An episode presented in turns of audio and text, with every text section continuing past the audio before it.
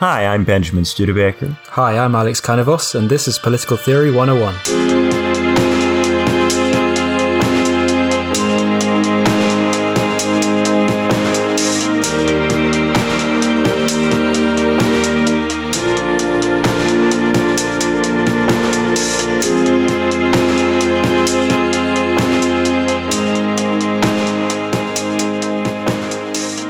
So, today on Political Theory 101, we're doing something a little bit different. We are bringing back, for this week, Edmund Wilson, who, of course, in season one is the co host. Edmund is back this week because he has written a big MPhil essay on James Harrington, a 17th century English political theorist. And Edmund has done an enormous amount of research on James Harrington he is really, really well read on James Harrington. So I am just going to kind of let Edmund introduce James Harrington to you. Alex will get a chance to say what he thinks about Harrington, and we'll go from there. So, Edmund, explain to the audience what's the deal with James Harrington? The name James Harrington evokes less strong feelings than names like Thomas Hobbes or Niccolo Machiavelli or Karl Marx or Plato or Aristotle.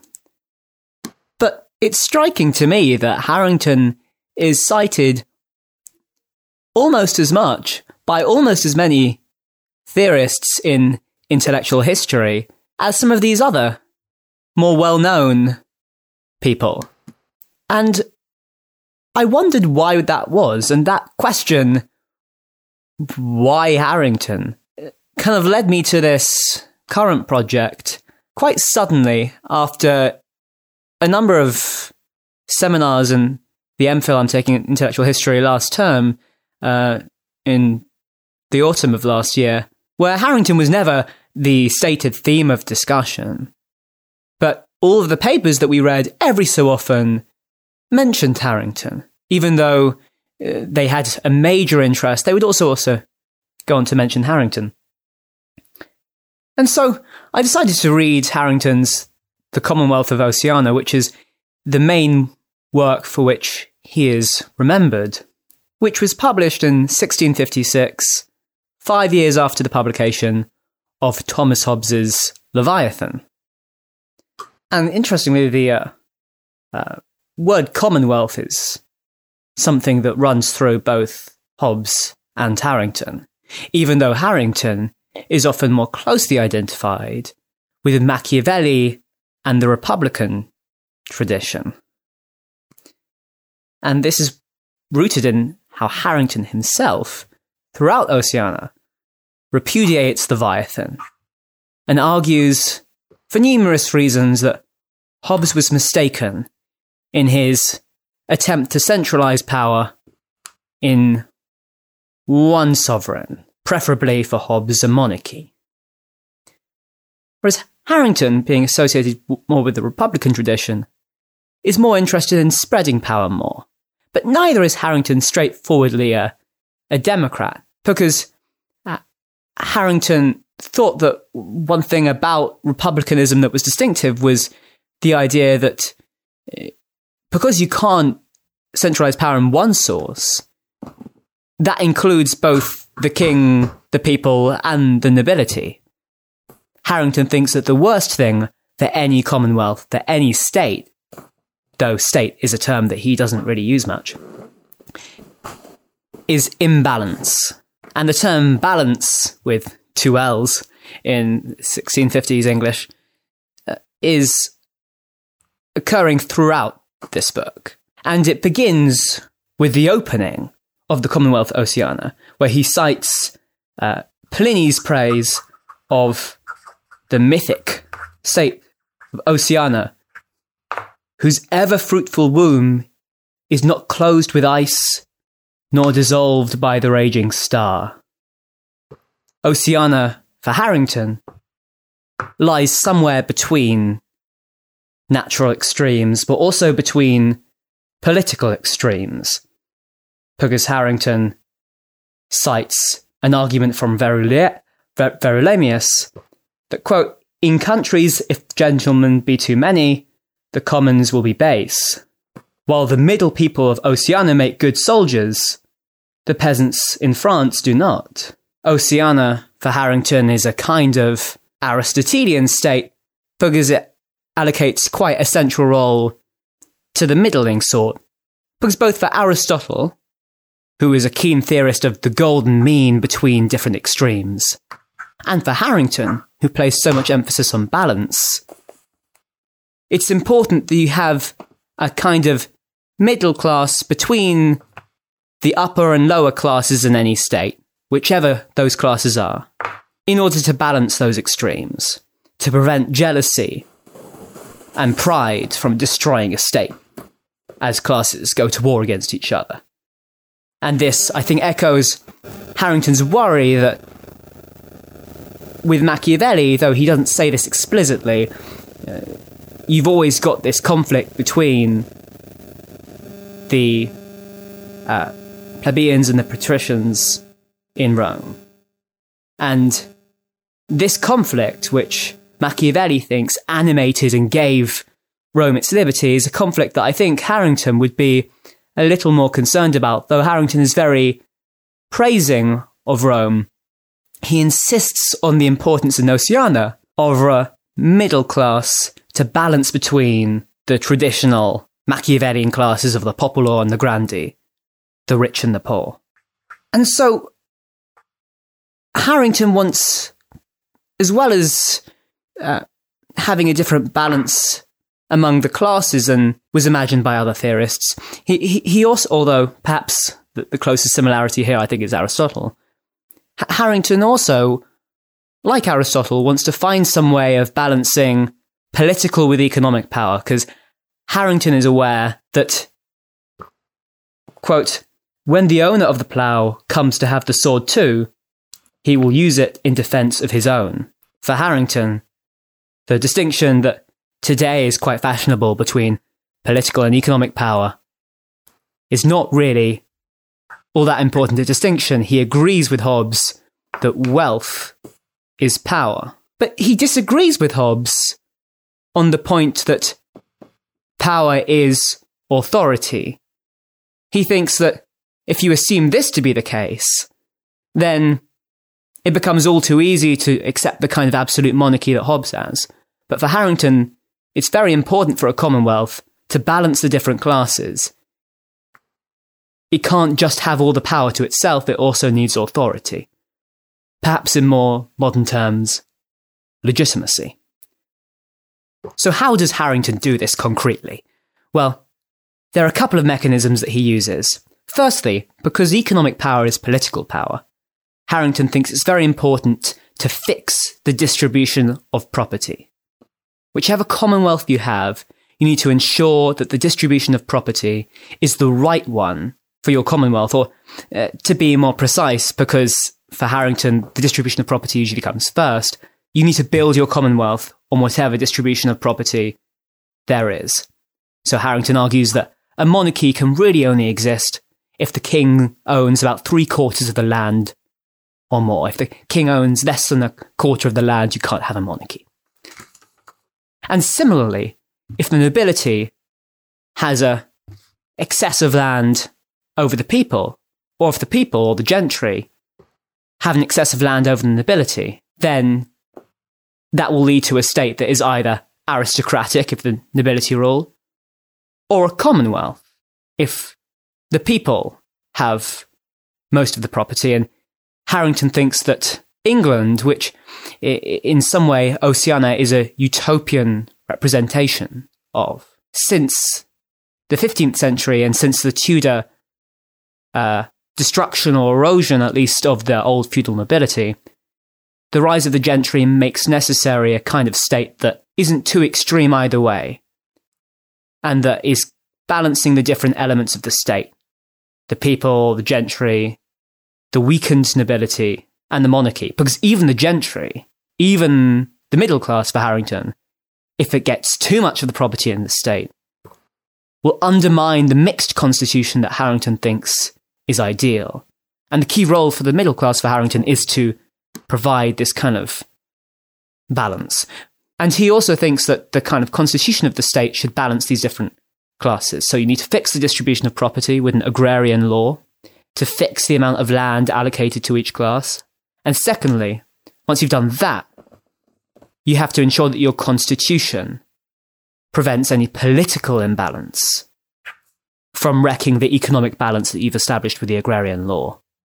And so he imagines a separation of powers where there is a, a senate, often the nobility, who uh, essentially act as a deliberating body. And then you have a parliament of the people, which makes decisions on the basis of that deliberation.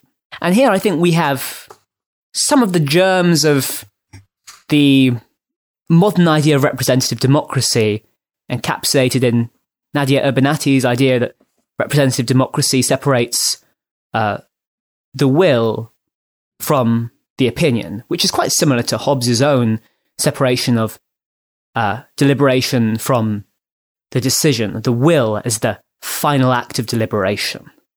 And the idea in Harrington is that you have the deliberation occurring institutionally among an aristocratic Senate, and then a popular parliament making decisions on what is proposed in the Senate. The Senate proposes, the people resolve. But that only answers how Harrington satisfies the, the democratic and aristocratic aspects of his mixed constitution, his modern update of the ancient politeia, a kind of middle way for Harrington between Athens and Rome, which he wants to emulate, Rome especially.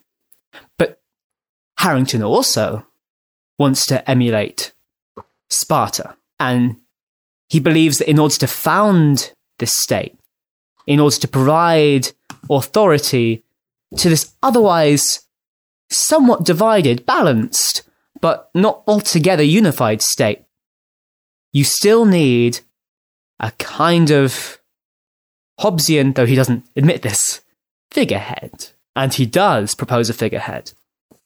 A kind of modern Lycurgus, the, the founder of ancient Sparta. And he calls this figurehead the Lord Archon. And the Lord Archon is the one who animates the state, who presides over the discussions in the Senate that lead to the agrarian law, to the written constitution that allocates the different roles for the different elements of the state. And many readers of Harrington, such as Judith Shklar uh, and Charles Blitzer, have noted the role of uh, the Commonwealth of Oceania as a kind of constitution of Oceania for Harrington. A lot of the work is quite uh, dialogical or discursive, but it also involves a set of concrete proposals that emerge from this discussion. And so Harrington thinks that this this this uh, sophisticated balance, political and economic, that he envisages for England or for Oceania is something that can be secured by a, a, a unifying figurehead who provides a kind of charismatic authority, to use Weber's term, to uh, coincide with the kind of legal uh, authority and the traditional authority in harkening back to um, Greece and Rome that uh, that Harrington wants to found this this state. And the Lord Archon, like Lycurgus and Sparta, leaves. Um, well, it, it is quite uh, a, a, an English Sparta, to be honest, because uh, while Lycurgus uh, uh, left to the Apollo, uh, the Lord Archon leaves to an English country house for a while, and this is taken to be the um, the exit of the Lord Archon from the state. And, and in the meantime, when the Lord Archon is gone, in the hope that the Lord Archon will return, the laws are upheld. However, unlike Lycurgus, who doesn't return to Sparta and is rumored to have uh, died and in dying, ensuring that the people of Sparta keep, keep their promise to uphold the laws.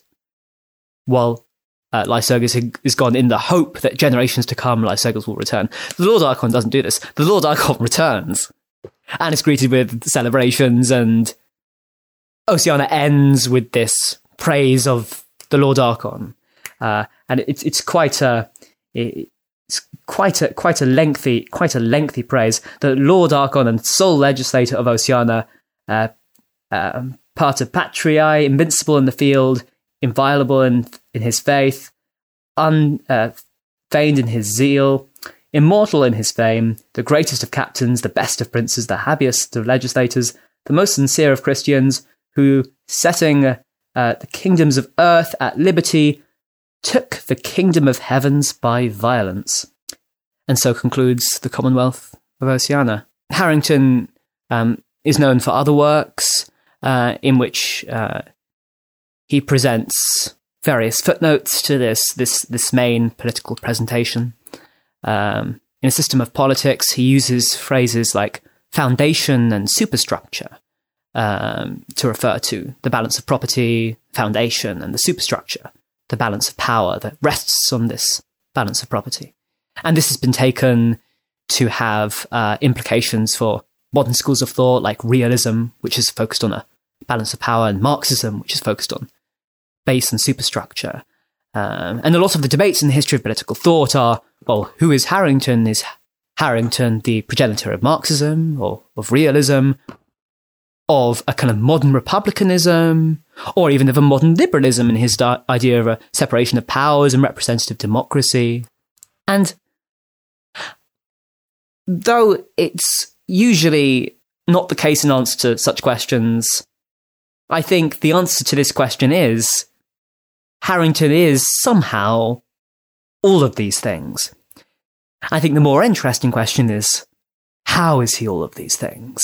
And uh, because I think it's uh, it's become uh, a, a, a, new tradition of this great podcast to uh, have essay style questions uh, before before the podcast. Um, for this episode, I contributed some uh, questions, and I was wondering, Alex, if uh, you you mentioned that you had looked at one question about the role of religion in Oceania, which I haven't discussed much so far, mm. and I was wondering what you made of that. Uh, I am currently trying to remember the exact question I asked, uh, as I don't have it in front of me. I think it was uh, basically: Is politics in Oceania religious? Yeah. What What do you think? Do you think it is? Definitely. Um, and maybe even a political construction, all of religion. But what you were saying about balance in republics uh, applies to religion a lot. And also about how Aristotelian a lot of the politics is. Because mm-hmm. in Oceania, religion is not just the faith, the Christian faith. It's not just a spiritual faith. It's also the civic national religion. And in a way, both are kind of Aristotelian in their epistemology or their claims to know some kind of truth. They both have a root in freedom of thought. And without that freedom of thought, you can't have conviction in either. And if you do have conviction in either, then you have allegiance to them. You have faith in the laws, you have faith in God. So, yeah, definitely we could talk about religion and the role that plays in balancing out factions in the Commonwealth and also how it can become its own faction in the Commonwealth and corrupt it. Yeah. Hmm. Um, but before we get onto that, just a quick question about you know, we were talking about the foundation superstructure of this republic. And in the, uh-huh. I think it was the superstructure, you have the Senate, the people, the executive, the Senate debate and propose, the people resolve, and the executive mm-hmm. also resolves, right? Or the executive executes. Because to me, resolve or settle sounds like executing. So is the people, which is part of the legislature, is that, do they always have an executive role? Hmm. Yeah, that's a good question. Um, I think, um, uh, though Weberian authority might be something that Harrington discusses, I don't think Weberian bureaucracy, as far as I can remember, has much of a uh, is really anticipated, but anticipated by Harrington. Um, I, am probably wrong about this uh, because uh, I'm beginning to think everything is anticipated by Harrington. Um, but yeah, I'm I'm not sure about that role of executive power, which is a, an excellent point. I think it, in some ways, the Lord Archon for uh, Harrington is a bit like uh, the Emperor Augustus in balancing the people and the Senate. Uh, because the Senate uh, proposes and the people resolve, I mean, these are the functions of the state to uh, try to figure out what the right thing is to do and then to do it. Hmm. And um, if the people resolve, it seems that for Harrington, well, actually, in fact, I I I I, I did speak too soon um, because Harrington thinks that local officials, uh, in in the sense administrators, uh, are uh, similarly to be uh, rotated. He he is a he is a seen as a progenitor of representative democracy, um, but by and large, it's election by rotation that Harrington favours, uh, both for um, the normal democratic offices of, of uh, the, the, the, politicians and also for the kind of the implementers of these decisions, uh, which uh, in the run up to the time Harrington was writing, though this was not really the case by the 1650s, were known as justices of the peace. Uh, and yeah, so I think that there there is a role of executive bureaucracy in Harrington's Oceana, uh, uh, and it is closely related to uh, the mixed constitution and is a part of that mixed constitution of democracy, aristocracy, and monarchy. Um, I, I, guess this yeah. is a bit of a constitutional question, right? So I think mm. you clarified very much how the Senate differs from the Commons in this schema. The role of the Lord Archon is a little bit less clear. Yeah. Because, yeah. you know, Lycurgus is, of course, someone who goes away, he gives the law, and then he gets out of the system and no longer plays a role in the actual running of the state. Augustus, on the other hand, has his fingers in everything and is completely involved and completely necessary for the Principate to function. And of course, because this is England in the 17th century, the Lord Archon is almost certainly a gesture in some way at Cromwell. Mm-hmm. Yeah, yeah. Definitely. Is it a gesture at Cromwell because politically there has to be a gesture to Cromwell? or is it a gesture to Cromwell because there is actually a role for Cromwell in this schema?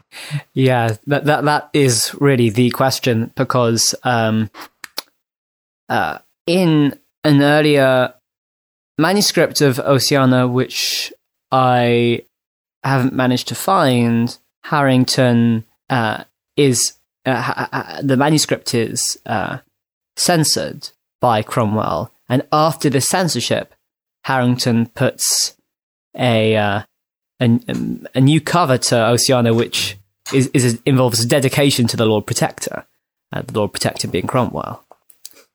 Um, as it happens, um, um, Harrington is also uh, um, targeted after the uh, Stuart Restoration is is actually locked up in the Tower of London, uh, and uh, his uh, uh, his family have to pay to get him out, um, and his family is wealthy enough to do so, and being part of this kind of upcoming gentry. So, whether the Lord Archon is solely inserted in order to perform a role of Cromwell, or whether it's simply molded to adapt to the risk of censorship uh, is somewhat unclear. But I, I, yes, I do think there is certainly a degree to which the Lord Archon is, uh, um, at least with the dedication, it's possible that the main edition and Harrington uh, in a 1658 edition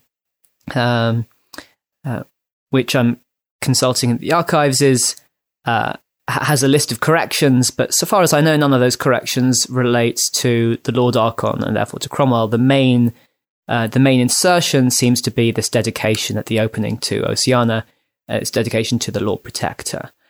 Um, so it, it, it it seems that Harrington is um, yeah, like, like Hobbes in treacherous political waters.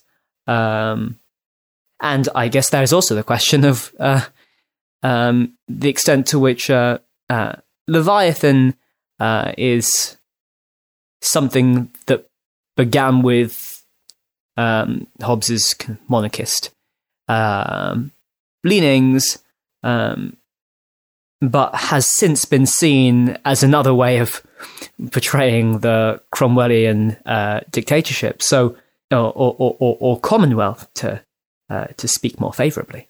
Uh, uh, depends on who you speak to, really. I think that, yeah, Harrington is definitely more ambiguous than Hobbes in which way he is leaning. He, he is certainly more parliamentarian um, uh, than Hobbes, and that is his political inclination. Um, but politically, yeah, my, it's quite unclear. My impulse yeah. would be to say that it's probably the case that in his heart of hearts, Harrington wants a much smaller role for the Lord Archon than is suggested by the ending. But mm. that it's not politically possible to say that outright. And so we get yeah. a version of the Lord Archon, which is a kind of symbolic, charismatic role, in some ways similar to the role which the Queen now presently has in the mm. British political system. Yeah. And then at other points, this suggestion of returning and and uh, having this kind of divine character, uh, which sounds almost like a completely different role. And perhaps yeah. both are gestured to so that the arg- you know that both arguments are there for those looking for each. Right. So Another which is the real I, Harrington? yeah, yeah. Well, yeah, the answer is that it's been deliberately left vague because for either to be declared as the real Harrington would cause trouble. Yeah, uh, I think that's point. probably the answer. Yeah. Another thing I wanted to raise constitutionally before we proceed perhaps to the religious questions. Yeah. I want to note that here the upper house, the Senate, proposes and the Commons then decides. Yeah. And this inverts the actual relationship between these houses that comes into vogue in both Britain and the United States. Yeah. In the United States, all money bills begin in the House of Representatives and then must be approved by the Senate. In the UK, all legislation begins in the Commons and then the House of Lords has the option to veto it. Mm-hmm. So that relationship, in, in point of fact, gets reversed as these institutions develop. Just something I yeah. wanted to draw attention to. It's a rather interesting quirk of Harrington's argument that he wants bills to begin in the upper house. Uh huh. Yes, because the wisdom um, lies with the uh, lies with the uh, nobility for Harrington. So the nobility voices these opinions, although the wisdom really resides for Harrington with the Lord Archon, whether that's an insert, a later insertion or not. But the, the nobility has this kind of role of opinion formation. Yeah, and then and that's that antique emphasis on virtue, and of course, since property is, I think, still for Harrington a means of acquiring leisure and virtue, hmm. rather than just a means of acquiring money or a means of competing in the market. There's still enough of that antique influence for Harrington to think that because the nobility is has more property, it has more leisure and therefore more virtue and wisdom, and therefore an impulse to begin the legislative process in the upper house. A yeah. very antique aspect. Yeah yeah. of this argument. Yeah. How can we be sure that if the people either suggest or decide which one is actually correct or neither, they both just kind of, you know, quirks of the local circumstance? Because uh, when he points out, for example, that Venice was more virtuous than others because I think the Senate also resolved, it didn't just propose and debate, those kinds of things. Like, it just seems like, what's the basis for those kinds of claims? Edmund, do you have a, a thought on that? Or should I speculate?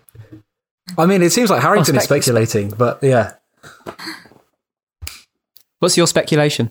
Well, I think that uh, a strong emphasis here is put on the distribution of property because for Harrington, the distribution of property heavily circumscribes what kinds of states are possible. And so the having the, the commons make these decisions is in large part about preserving a particular distribution of property. Ultimately, if it's the nobility which decides, the nobility, I think, has a lot more ability to skew the distribution of things in its favor. Uh, whereas with the commons deciding anything which would disempower the commons or weaken the commons or change the distribution in ways unfavorable to the commons can be blocked by the commons straightforwardly. Mm. Uh, so I think that is why the Commons is ultimately invested with decision making power here. Although I suppose yeah. if you reverse the relationship and give the decision making power to the nobles, the Commons might not propose any legislation which would weaken its own position. And so it's not entirely clear to me why it would have to go one direction or the other direction, apart from perhaps a conviction on the part of Harrington that the nobility is more virtuous than the commons, owing to its having more property than the commons, and therefore more leisure time, and therefore more virtue, in the sense in which this argument is heavily Aristotelian still, and therefore heavily antique. The nobility will be presumed to be more virtuous than the commons. Yeah, at least in the sense that individual nobles will have more property than individual members of the gentry. Even though the gentry as a whole is getting more and more property, showing that the individual nobles will have more time for leisure and contemplation, even though the gentry as a whole is getting uh, more and more property. Uh, there is, I think, a slight ambiguity, uh, perhaps before we transition to matters of religion, in this political economy, which is the role of uh, trade for Harrington. He insists on fixing the distribution of property, and some interpretations of Harrington have it that, well, the reason he's fixing the distribution of property is partly because he's aware that property is becoming more mobile, especially with this rising gentry, which is less dependent on agriculture and more dependent on trade. But uh, Harrington's law is not a commercial law, it's an agrarian law uh, fixing the distribution of land, and Harrington is quite favourable of Venice, uh, a trading uh, city state, uh, and it's quite unclear uh, what's really going on here. Uh, because Harrington is aware of the different kinds of property, but he prefers not to speak about some of the problems that might come from um, excesses of uh, excesses of trade. Though he is very critical of, uh, as he argues, different kinds of uh, inequality and imbalance uh, undermining a state. He prefers not to trace that to the uh, the alleged uh, cause or the, the, the since alleged cause in 18th century political economy in uh, the evolving, the evolving market economy of the time, and even people like C.B. Macpherson who like to read Hobbes and Harrington in the context of an emerging market society, finds in Harrington more of an emphasis on class than an emphasis on trade um, per se. And I thought that might be um, worth mentioning. Yeah, it might be the case that instead of a comparison of Athens and Rome, the comparison might be Venice and Rome, with Harrington looking for a mean between Venice and Rome. Since Venice has political institutions that are more similar to those Harrington prefers, but Rome is agrarian while Venice is too small to have su- substantial amounts of land, uh, such that a lot of the ordinary members of the of the gentry could be part of the political system, could be propertied. You don't have that in Venice because yeah. The island of Venice is so tiny and so circumscribed. Does that apply to the Israelite kingdom too? Because he said that they were flawed in that they their land policy was no, their election was very uh, it wasn't often, but their their land policy was quite it was based on the people. So even though they had poor rotation, they had good agrarian law. Is it the same for Venice? Yeah. Yeah, there seems to be. I think with with Venice, it's stronger rotation, but there can't be much in the way of agrarian law oh. because there isn't much in the way of agrarian land. Okay. There isn't just the island of Venice doesn't have a lot of land, and Venice didn't take a lot of territory that has large amounts of arable land. So Venetian wealth was based more on merchants and less on landholders. And so I think on the one hand, this is meant to be agrarian and it's meant to be based on a distribution of land. At the same time, that's supposed to be institutionally inscribed with a rotation of offices. And finding those two traits together seems very difficult historically. And I think Harrington is perhaps excited about the possibility that those things could come together in England. But you know, the rota- uh, mm. yeah, uh, the rotation of offices and uh, also the virtue that each office was supposed to, or each minister was supposed to have, those two things are not so present when you talk about the religious office, because people, at least in the universities, which is one religious office, in the Council of Religion, there's going to be a rotation, but in the universities, there's going to be no rotation in Harrington, because that's the way to get virtuous people who are into the faith for its own sake practicing the faith and then therefore not turning the faith into something that's purely a political reasoning out of interest and not concerned with justice and things like that. Um, it could also corrupt in another way and become a kind of university full of specialists that can't really see the bigger picture. So if there was a, a council of war or something, they wouldn't be able to contribute any wisdom because they wouldn't be able to tell you about how to act in the future, but they'd be able to list off lots of lots of specialized knowledge about the past. Um, but even worse than that is a university that fully corrupts and doesn't become about any knowledge for its own sake, and yeah, basically lifts words of scripture to fit the political moment.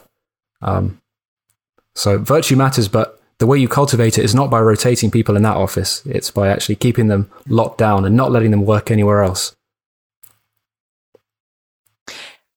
This reminds me of Plato's principle of specialization, um, which I bring up because uh, we've kind of noted uh, parallels between Harrington and Machiavelli, uh, parallels which are uh, somewhat obvious, uh, uh, I think, due to the republicanism, but also, and I would just like to clarify what I said about trade.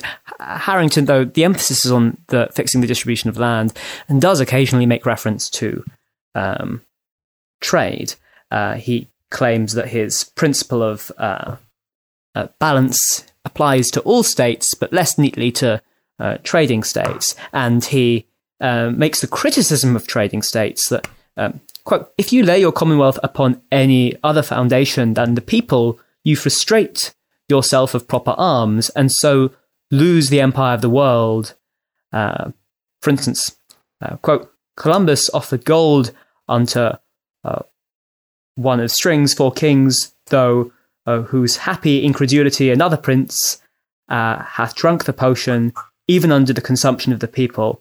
But I do not offer you a nerve of war that is made of purse strings, such a one as hath drawn the face of the earth into convulsions, and such a one as is natural to her health and beauty.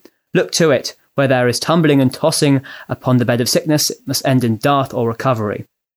And in order to avoid uh, this corruption of gold and the weakening of the state militarily, uh, Harrington suggests in his the epitome of the whole Commonwealth of Oceania, quote, the centre or fundamental laws are first the agrarian, proportioned at £2,000 a year in land, lying and being within the proper territory of the Oceania, and so stating property in land as such a balance that the power can never swerve out of the hands of the many. Secondly, the ballot, conveying this equal sap from the root by an equal electional rotation unto the branches of magistracy or sovereign power. The orbs of this commonwealth, being civil, military, or provincial, are as it were cast upon this mould or centre by the divisions of the people, first into citizens and servants, secondly into youth and elders, thirdly into such as have £100 a year in lands, goods, or monies, who are of the horse, and such as have under, who are of the foot. Fourthly, by their usual residence into parishes, hundreds, and tribes. In, in other words, Harrington is aware of trade, he is aware of different kinds of economic property, lands, goods, and monies, and is aware of the dangers of imbalance of any kind.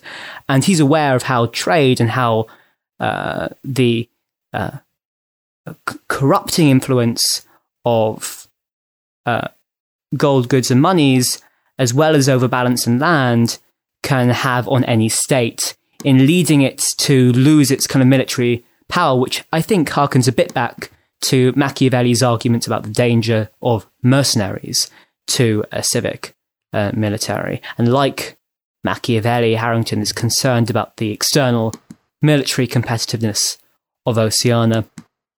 And it has been argued that, like Machiavelli, Harrington has a view to the external expansion of Oceania. Uh, and th- this is, of course, at the time as England is starting to uh, expand its uh, it, it, its kind of embryonic empire. Uh, and Harrington thinks that these internal reforms will make uh, Oceania or England more externally um, competitive uh, which I think does contrast Harrington with someone like Aristotle Machiavelli, and Harrington are more externally expansionary than uh, uh, th- than someone like Aristotle is. And I think, in a sense, uh, one comparison would comparison would be Plato's Callipolis, both internally because of this division of power among the kind of opinionated, wise aristocracy on the one hand, and the people who fulfill the functions both of bearing arms and of looking after the land and of uh, and of being involved in trade and other economic functions. So you have this division um, between the kind of guardian aristocracy on the one hand, and the and the people and the uh, nobility who correspond, I think, roughly to Plato's producers and auxiliaries, because like the auxiliaries, the nobility inspire the people to fight and are inspirational figures. The nobility for uh, Harrington are a bit like the guardians and a bit like the auxiliaries in Plato's state. It's not clear exactly which one they are. And indeed, for Plato, the guardians initially train with the auxiliaries so, and learn the art of warfighting before the art of governing. Edmund, let me ask you. So I, I get this point about the principle of specialization uh, for the priests and the universities. Do the priests in Harrington straightforwardly have a political role?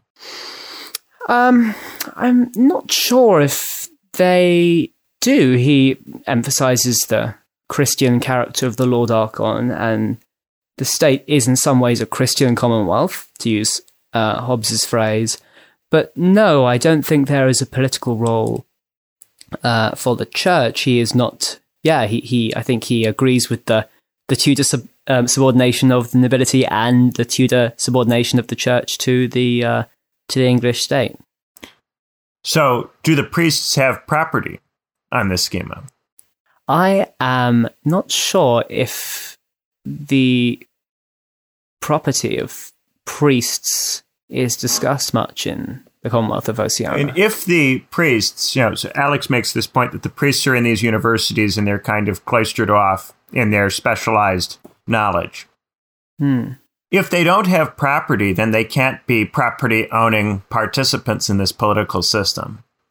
Mm. So that seems to suggest that spiritual and academic expertise is kind of cordoned off from political decision making, and that these people might be there to be consulted or to be uh, or to offer advice, but they would not be either members of the commons or members of the nobility because they would not possess the property to qualify for either, and therefore might be in a purely advisory role. Yeah. Yes, I, I, I think that's the case. I think it is advisory. Yes, the church doesn't have political power for uh, for Harrington. And that would be, of course, a major difference between Plato and Harrington, because for Plato, the philosophers who engage in this contemplative dialectic exercise are meant to exercise political power, whereas here they are kept out of that because of this need for them to have property, for them to individually hold property. And that's something that Plato expressly forbids to the philosopher kings. They are not allowed for, for Plato uh, to individually hold property. So for Plato, mm. the goal is to have the rulers not hold property, whereas for Harrington, the decision makers are meant to hold property. And this is, I think, an aspect of Harrington's theory that is much more uh, Aristotelian at minimum and perhaps you know, modern if we think of a property owning democracy, property owning republic that kind yes. of idea comes into vogue under people like Rawls. Yeah, yeah, yeah. I, I, I, I, th- I think so. I think the the the issue um, is yes, yeah, so, so certainly that the, the, it seems that there is this economic difference between um, Plato and Harrington. Um, and that and, Harrington straightforwardly admits the re- you know, and this is why you position him as a bit of a realist or as a bit of a progenitor of Marxism. The distribution of property dictates the political system. So if you have yes. a class of people that don't have property, those people for Harrington cannot rule because those who have property will be those who rule. Wealth will translate into property. And therefore, a political mm. system like Plato's, in which the ruling class doesn't have property, is too idealist This is also why religion can be so sidelined and even kind of imagined as a construction and not something that exists separate from politics on its own terms. Because what founds politics is military, it's gentlemen, it's members of the upper caste, the nobility. And he says, yeah, I think this has been said, but Harrington says that excellence in the arts is open to all the people, uh, in all arts, except for the military art, because you need nobles to own people and money, yeah, to, to, to fight these wars. So you have to have property to be to have uh, to be armed. It, the expectation is that the military will be citizens under arms, property owning citizens under arms. Right. So it's not something which is open to everybody.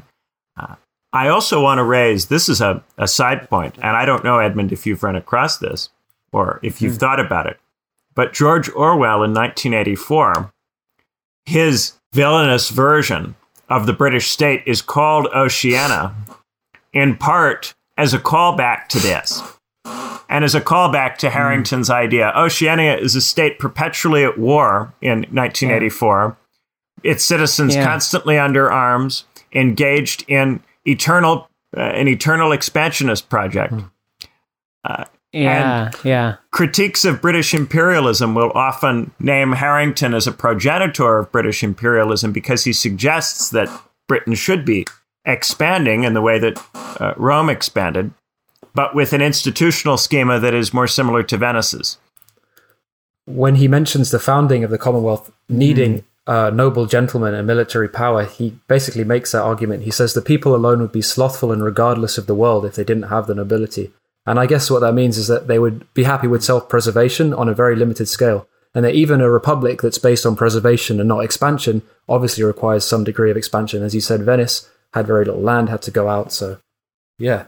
Um, yeah. So I think there is a little bit, uh, you know, for Orwell, there's a bit of a critique to be made here that Britain and perhaps just in general Anglo American uh, states are trending in this direction of just being constantly under arms, empire building. Now, in point of fact, there hasn't been a whole lot of, of conquest of territory since Orwell wrote that book. Uh, and in many ways, I think 1984 gestures at uh, a version of reality people feared, but which hasn't come to pass. Our, our world, insofar as it's dystopian, looks dystopian in different kinds of ways from the ways Orwell detailed in 1984. But I, I mention this because I, I do want to mention that there are some potentially imperialist implications to this view. And in some ways, it anticipates not just, say, the British state or the American state, but also the British Empire, something hmm. that Orwell uh, liked to rag on a little bit. But I don't see that empire, sorry, Edmund, as Orwellian, but simply well, Orwell Orwell was discussing a possible developmental direction for Britain. So 1984 is written about where the British Empire might be mm. going, what it might be becoming. Oh yeah, it could, definitely true. But in Harrington, I uh, I was trying to say that it, for example, the national religion is not some dogma.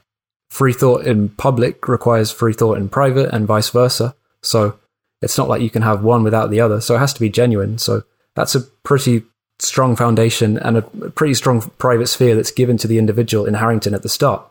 Says that you can't have political conviction unless it's based on freedom of thought. So how is that supporting kind of Orwellian politics?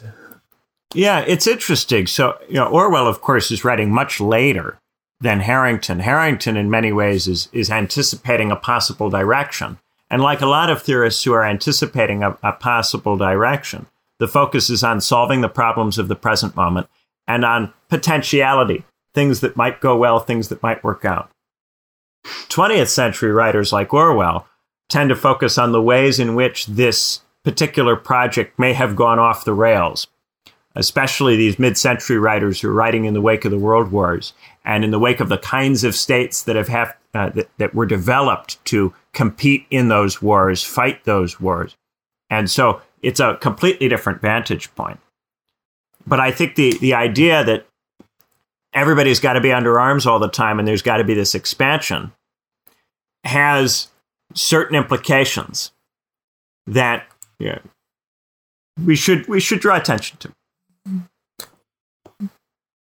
I think, interestingly, the internal picture that Harrington paints is quite um, different from the external picture, which assumes the um, permanent possibility of violence, something that Hobbes also assumes, but from this, Hobbes deduces the importance of defense as the main duty of the state, whereas for Harrington and Machiavelli, it seems that uh, expansion is the best mechanism for uh, self um, preservation.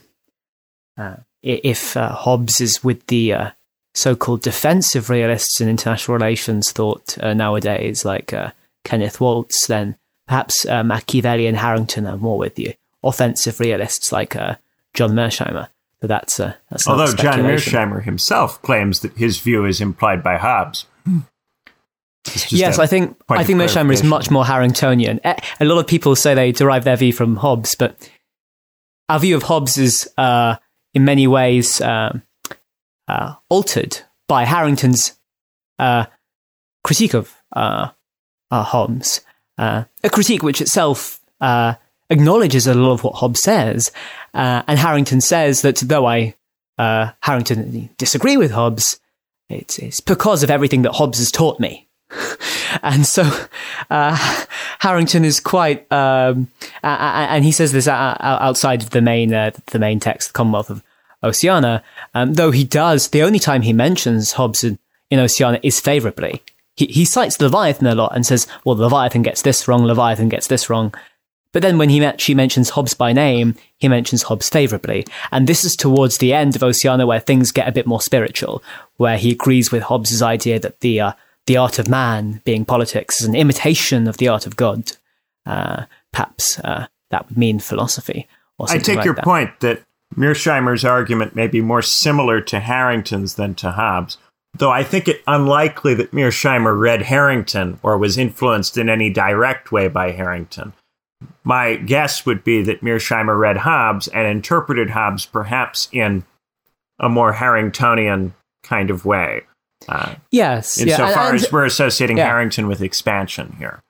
And just John Mearsheimer owes a lot of his theory to Kenneth Waltz's defensive realism. So I think does Harrington's uh, more offensive uh, um, model. Uh, owe a lot to um, Hobbes's defensive model and the logics, the logics of uh, uh, Harrington's model or Mearsheimer's model do indeed come from uh, that, that, famous chapter of Leviathan discussing how you get from natural equality and scarcity to uh, diffidence and glory and conflict.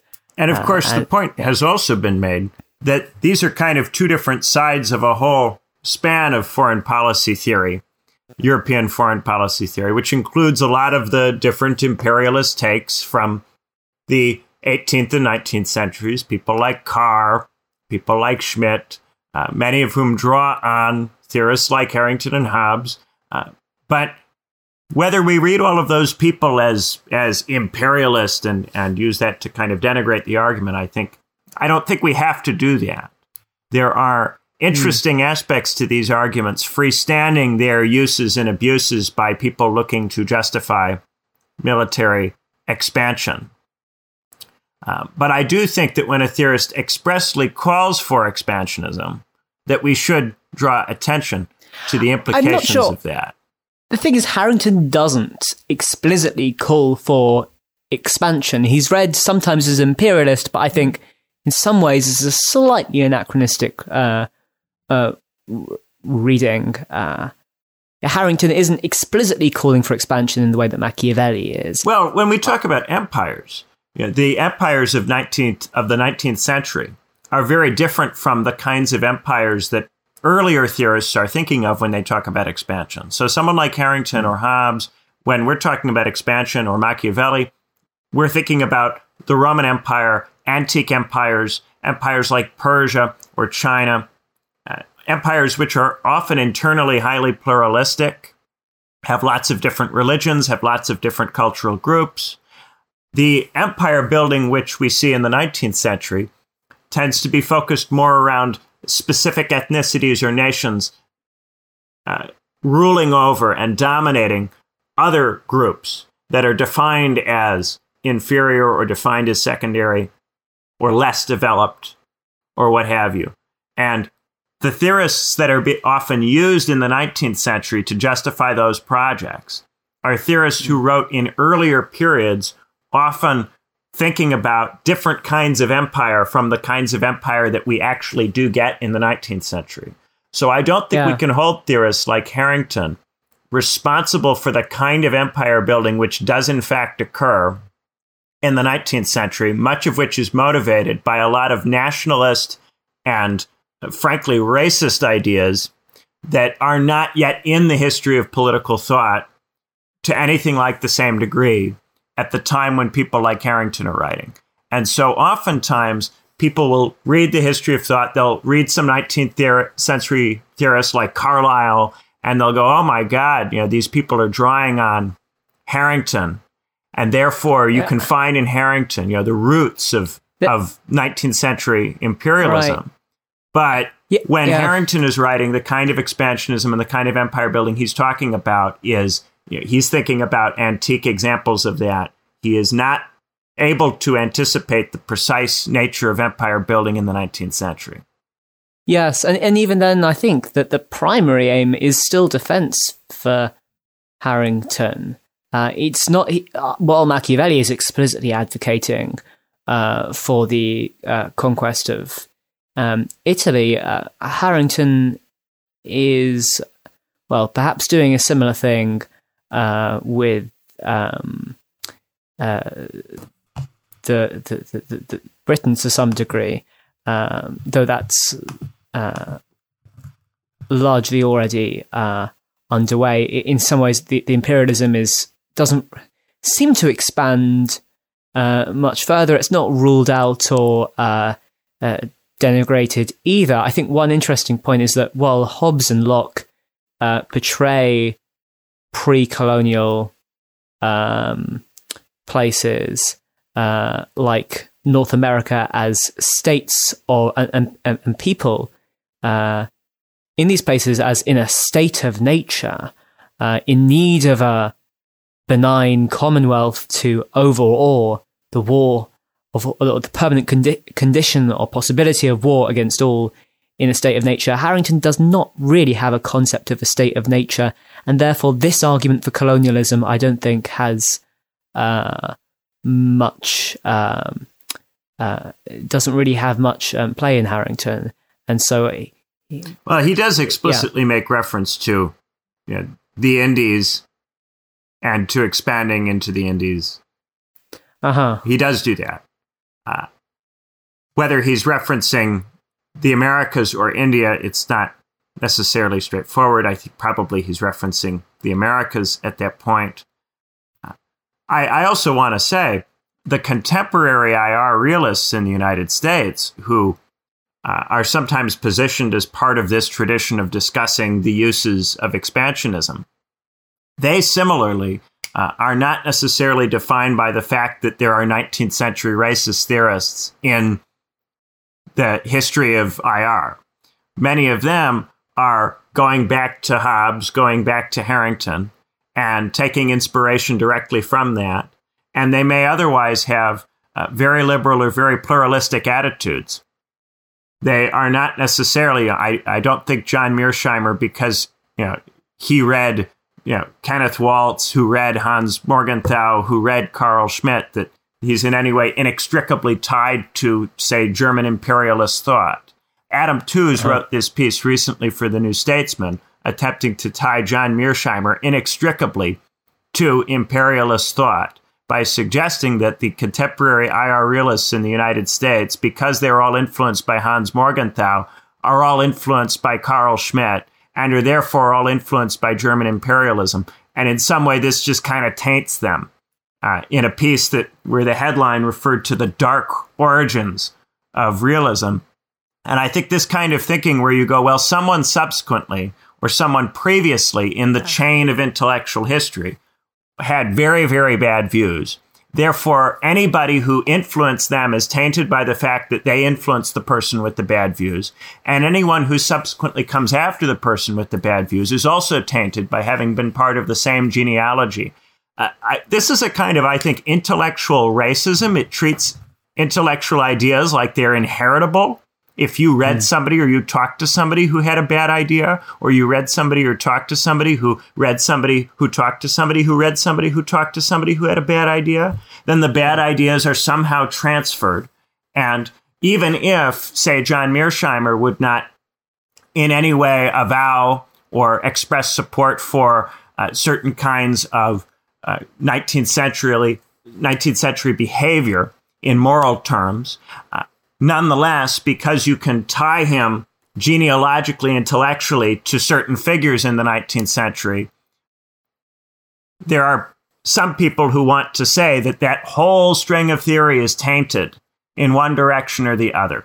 Mm-hmm. And I, I've been thinking about this recently because, of course, I was at Cambridge when Adam Tooze was at Cambridge, and I was at Chicago when John Mearsheimer was at Chicago, and this whole thing about Ukraine crisis has been on my mind, and the way that uh, you know John Mearsheimer's uh, critique of Ukraine is, has tended to be a little bit uh, has tended to aggravate a lot of people, and as a result, there has been an effort, I think, on the part of some people to, in some way, taint the realist tradition so that John's argument doesn't have to be paid attention to. And this works through this kind of genealogical mechanism. So I kind of I, I brought up the Orwell thing in part to point out that there is a kind of expansionist element here, but also in part to say it's a little bit unfair for people like Orwell or more contemporary theorists like Tooze to taint historical theorists on the basis of who their ideas go on to influence, or to taint contemporary theorists on the basis of who influenced them or who influenced the people who influenced them. Yeah. I mean, this this this is very Harringtonian because Harrington is someone who is completely buried under the weight of firstly his influences and the many people who he cites and who he's compared to before he wrote, and also the people who he's taken to have influenced, and the schools of thought he's taken to have influence, which range from uh, liberalism to Marxism to republicanism uh, to nationalism to all sorts of all, all sorts of things. Um, and I think this uh, the result of this is that we actually miss the real uh, the, the, the, the, the real Harrington, who is usually somewhere between these extremes. I think a, a good example of this is uh, in discussing uh, an ancient uh, model of imperial expansion. Harrington uh, asks rhetorically, to what good of mankind did Alexander the Great infect the air with his heaps of carcasses? He also says, if Alexander had restored the liberty of Greece and propagated it unto mankind, he had done like my lord Archon, and might have truly been called the Great. I think it's remarks like this which lead to uh, I, see as a as a re- uh, Harrington is kind of seen as a dark legend in the hi- intellectual history, uh, and I think is uh, the, the, the fact that Harrington seems neither to be uh, too nice and easy a theorist to go to, um, but also uh, uh, yeah, a theorist who entertains seemingly contradictory positions. For instance, simultaneously uh, uh, saying that Alexander the Great shouldn't be called the Great, and that if he had done it better, maybe he should have been. Uh, in some ways, this inhabits a a kind of middle point between, on the one hand, Aristotle's insistence that you just ha- should have a city state and not expand beyond that, and Alexander taking his tutoring from Ale- Aristotle and throwing, out the- throwing it out the window. Uh, Harrington wants to say, well, yes, you could do it, but do it well. And I think this partly might be why he was looking to Rome as the model for Oceana, um, uh, rather than uh, Alexander the Great's empire or uh, the uh, uh, thalassocracy of Athens, it, it, it seems that Harrington is, and this is a term that is increasingly becoming pre- prevalent in history of political thought, so-called Republican imperialist. And usually we see these terms as separate, uh, in, according to Machiavelli's distinction between principalities and republics and between, uh, and more recently between empires and republics. Uh, the first time I actually heard the term was in, in, a paper present, recently presented uh, to the intellectual history seminar at Cambridge about reading Machiavelli as a Republican imperialist. Um, but I think this really gets going with Harrington, and you can see it more. Uh, it, it, a more full-throated um, version of this in in Locke, um, but yes, certainly in the 18th uh, and 19th um, centuries, when arguably the, the republicanism gets dropped, and Harrington is this kind of um, bridge which can be crossed either way, and it's sometimes hard to see which way uh, wh- which way he uh, falls. I th- think at this point it might be worth bringing up the question of religion. We've noted possible comparisons of Harrington to different philosophers. Uh, there is a remark that Harrington makes that uh, um, the vices of the people are from their governors, which I think has a slightly Platonic echo in the argument that it's it's in the ruling class of guardians that the mistakes are made that lead to the cycle of regimes and imbalance corroding uh, the Commonwealth. But Harrington doesn't go on to say that his Commonwealth will inevitably f- fall due to mortal mistakes. He seems to have uh, a implicitly or perhaps explicitly Christian faith in this Commonwealth, and perhaps this is just a way of trying to justifying it to people to get people to try it. I think it's the uh. property, uh, the property distribution. He has a property law which is meant to fix the property distribution, and since for him the property distribution dictates the regime to a large degree, if you can keep the property distribution from changing, you can stop the form of government from changing. And I think that's why so much emphasis is placed here on the property law. And that's a very insightful thought, and a thought which influences you know, a lot of Marxist and left wing theory, an awful, awful lot of it. And I, I, I think you're right to say that there's a tendency for Harrington to be kind of buried under the people that he has been influenced by or goes on to influence. And I think this is probably the, the principal flaw of Cambridge school style history of thought, which is oftentimes especially a, a figure like Harrington, who only gets read after you've read other people. Nobody assigns Harrington first. Everybody's going to read Leviathan in undergrad before they'll come anywhere near Harrington. Hmm. So Harrington is always getting defined in relation to more popular, bigger name theorists. He's introducing Machiavelli to England, or he's uh, interacting with Hobbes, or he's uh, uh, in, defined in terms of his influence on later theorists like you know, Smith. Uh, and I think that that uh, diminishes significantly Harrington. If Harrington is to be taken seriously, somebody at some point should do a, a Chicago you know, Straussian style, just let's read Oceania and see what's in it and just see what's going on there. And part of the reason there's so much controversy about what Harrington is on about is that most of the scholarship on Harrington comes from different Cambridge School historians of thought who all have their own narratives of this period that they're trying to find evidence for in Harrington. And he's being read instrumentally to advance different interpretive aims people generally already have by the time they get to the point in their career where they're ready to go straight at him.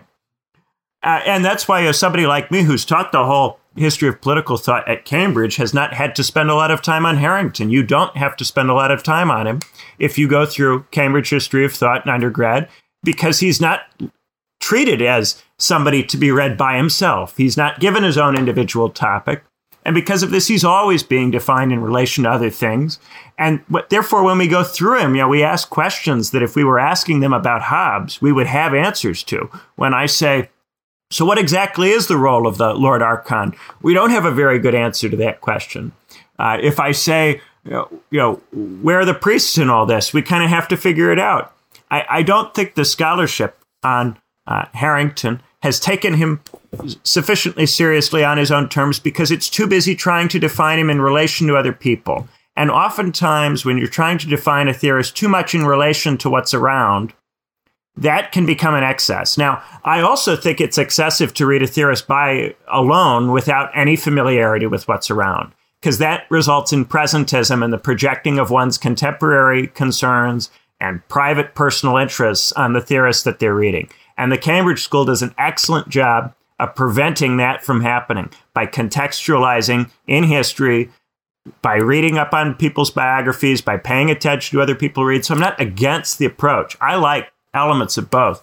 But this piece by Adam Tooze this week, where the contemporary American realists all get slagged off because of a genealogical connection to people like Carlyle and Carr and Schmitt, I, I think is a great example of the excesses of, of the opposite style where you are constantly defining everybody in relation to who's around and you don't spend enough time on anybody to know them individually. Uh, to really, yeah. really know them and grasp them as a specific theorist with their own interests, uh, you know, independent from who they influenced. And, and we do, and on this show, we do a lot of kind of Cambridge style, okay, where does this fit in relation to other things? But it is often valuable also to take somebody on their own terms once in a while. And this is a theorist where I think the scholarship has suffered from, uh, you know, he's just not been read enough for his own sake by people interested in him for his own sake.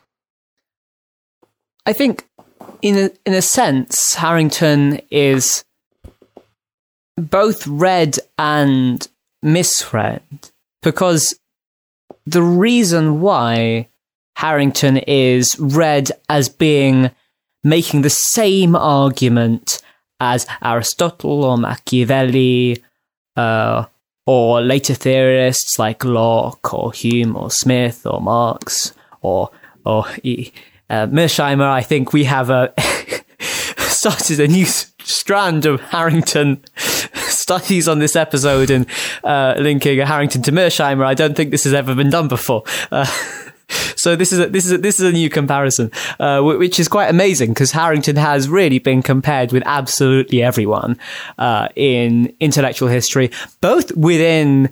Um, uh, political uh, thought and outside of political thought, Harrington has been linked, um, for instance, uh, um, by I. Bernard Cohen uh, to William Harvey's discovery of the uh, the kind of uh, the, the, the mechanisms for uh, the, uh, the, the, the the blood flow in the uh, the blood circulation in the in the human body, uh, and the argument in Harvey that quote the king foundation of his kingdoms and sun of his microcosm is the heart of the commonwealth from whence all power arises, all mercy proceeds. Whereas for Harrington, uh, it's uh, more the case that the, uh, the, the, the, the king is more like a uh, the, uh, the the head of the Commonwealth and a kind of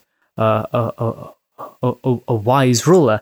and in and one interesting idea here is that um, the the idea of the William Harvey that it's the blood flow that is the central to um, the, whereas Aristotle argues that the uh, uh, that the uh, heart comes first and then the blood in the embryonic formation. Uh, for William Harvey, it is the blood that comes first, um, and the heart exists as a as a pumping mechanism for creating kind of the, the, the um, uh, for, for, for, allowing the uh, uh allowing the blood to flow uh, and acting as a kind of pumping mechanism. And Harrington is similarly making an argument for uh, a kind of quote political anatomy. And like Hobbes, uses these this kind of metaphor of the state as a body politic and as a kind of um, biological structure. Uh, and Harrington explicitly draws on uh, Harvey's book De Motu Cordis, arguing that quote the Parliament is the heart for Harrington, which which is like a, a, uh, a suction pump, uh, first sucking in and then pumping out the lifeblood of Oceana by a perpetual circulation, as uh, uh, as this this article by I. Bernard Cohen argues. And so, uh, and and Harrington further says, quote, the Parliament is the heart which, consisting of tr- two ventricles, the one greater and replenished with a grosser store, the other less and full of purer, sucketh in and gusheth forth the lifeblood of Oceana by a perpetual circulation. So the Parliament here for Harrington is the heart of the state. The, the Lord Archon is the head of the state. And then the flow of the blood is more, is more like the, the, the people of the state. It's not Freedom quite clear. Although the people, in a sense, form the other role of the other, the other ventricle, the Senate, and the the Senate and the people being the uh, the, the, the, legislative bodies in this in, in the state, and the king being this balancing head over the the emotional heartstrings of the Senate and the people. So there is this um, biological metaphor in Harrington um, which f- makes Harrington seem, I guess, somewhat Aristotelian, as due to Ar- Aristotle's emphasis on uh, biology versus the emphasis in Plato and Hobbes on geometry as the, the, the founding art of uh, art of politics.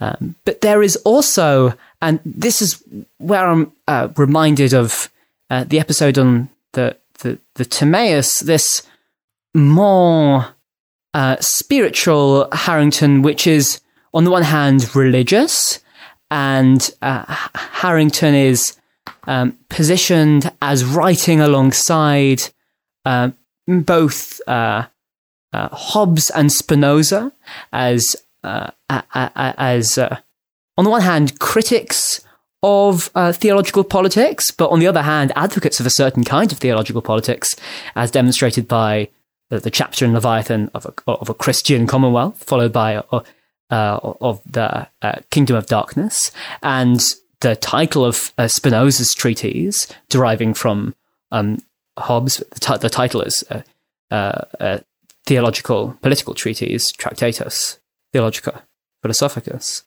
Um, and on the one hand, Harrington is situated as Hobbes and Spinoza are in new readings of scripture uh, and new readings of, uh, of, of of religious texts. But Harrington is, oh, and, oh, I mean, for instance, the role of the Lord Archon in uh, in Oceana is like with Hobbes positioned alongside both uh, Lycurgus, uh, Solon, Romulus, but also uh, Moses, and is positioned as a religious and political figure. And this this is somewhat like the uh, the, the the origins of realism in international relations in people like Morgenthau or more relevantly Reinhold uh, Niebuhr in this kind of uh, uh, religious uh, realism or kind of an Augustinian tradition where the world is seen as uh, fallen and so we have to get to grips with uh, with, with, the reality of things. But Harrington also has this Platonic idea of reason as the guiding light of the of, of the Commonwealth, and it's on the one hand there is this Aristotelian naturalism, but it isn't like Hobbes viewed as just mechanically reducible to the parts because of the importance of the head is this kind of link between the body and the heavens. Uh, in Harrington, we still have this distinction between body and soul, and soul isn't really viewed as a pure Aristotelian functional way, uh, uh, as a kind of uh, uh potentiality, uh, but it it does, I think, have a Platonic uh, link, and the idea of contemplation and the soul knowing itself is something that is running through uh, Harrington's account of the centrality of wisdom and philosophical knowledge to the rulers, in particular to the Lord Archon, uh, to uh, to the state. And then, the, the, then the rulers have to use rhetoric to try to legitimize their ideas to people. But first and foremostly, they start with wisdom, they start with contemplation. The, the metaphysics seems less worked out than um, Plato's Timaeus, so I think perhaps a, closer example would be Republic. Even then, Harrington is not uh, is is not a philosopher in the way that these that these other writers are, but does think that politics should be in some way philosophical, theological, and should be guided by the light of uh, reason and contemplation. That seems to be completely central um, for Harrington. And for this reason, Harrington has been seen by people like Judith Shklar ha- as having a s- split personality. On the one hand, a mechanical political economy. On the other hand, a utopian, uh, fantastical uh, political theory. Uh, as Charles Blitzer says, the idea of Oceania as an immortal commonwealth, that seems more like a rhetorical trick, or as Plato would say, a noble lie than anything else. Um, it, because Harrington does think claim that Oceania could be immortal, but at the same time, uh, he acknowledges that the vices of the people are from the governors, and seems to think it's very hard to make the right decisions politically. That's why he thinks you need a written constitution. That's why he thinks you need an agrarian law. That's why he puts all these institutional mechanisms in place, but then gets all utopian towards the end. And uh, the utopianism is, on the one hand, a legitimation story, a way of trying to make his his uh, sophisticated balance make sense to people poetically, uh, which is why he opens the book with uh, w- with a kind of poetic uh, uh, allegory and has influenced um, poets as, as, as, as well as political writers since. Um, but also, the utopianism seems tied to a kind of philosophical, theological idea of the soul and of philosophy as the guiding lights of politics. Uh, and so, Harrington, for this reason, uh, is read in so many different ways partly because of Harrington's own insistence on balance uh, and on the importance of balancing different considerations in politics, meaning that Harrington is read as being on one side of the balance or on the other side, on the side of the body, on the side of the soul, on uh, the side of uh, democratic theory or on the side of the aristocracy or the monarchy. Whereas at the end of the day, though Harrington does have a set of priorities that distinguish him from other theorists, it is somewhat correct, at least, for people to read him through these other theorists because Harrington himself thought that you shouldn't fall too far to one extreme or the other. You should strive, strive to balance between the concerns that the theorists around Harrington propose, but which Harrington thinks properly in politics need to be balanced. Well, I think we've had our fun for today. Hope you guys have enjoyed the episode. It's great to have Edmund back to hear about Harrington and argue about what to do with Harrington and how he might be read and where he fits in the whole scheme of things. Look forward to coming back next time and talking more about something else. I think we're cycling back to, we've kind of been doing this ancient, medieval, early modern, or contemporary thing where we do kind of every three episodes a different, we cycle back to each of these periods. And I think we might be doing Iamblichus next. I think that might be where we're going next. But of course, if Alex wants us to do something else, we might do something else. So thank you guys so much for listening. Have a wonderful rest of the day. Bye bye. Thank you.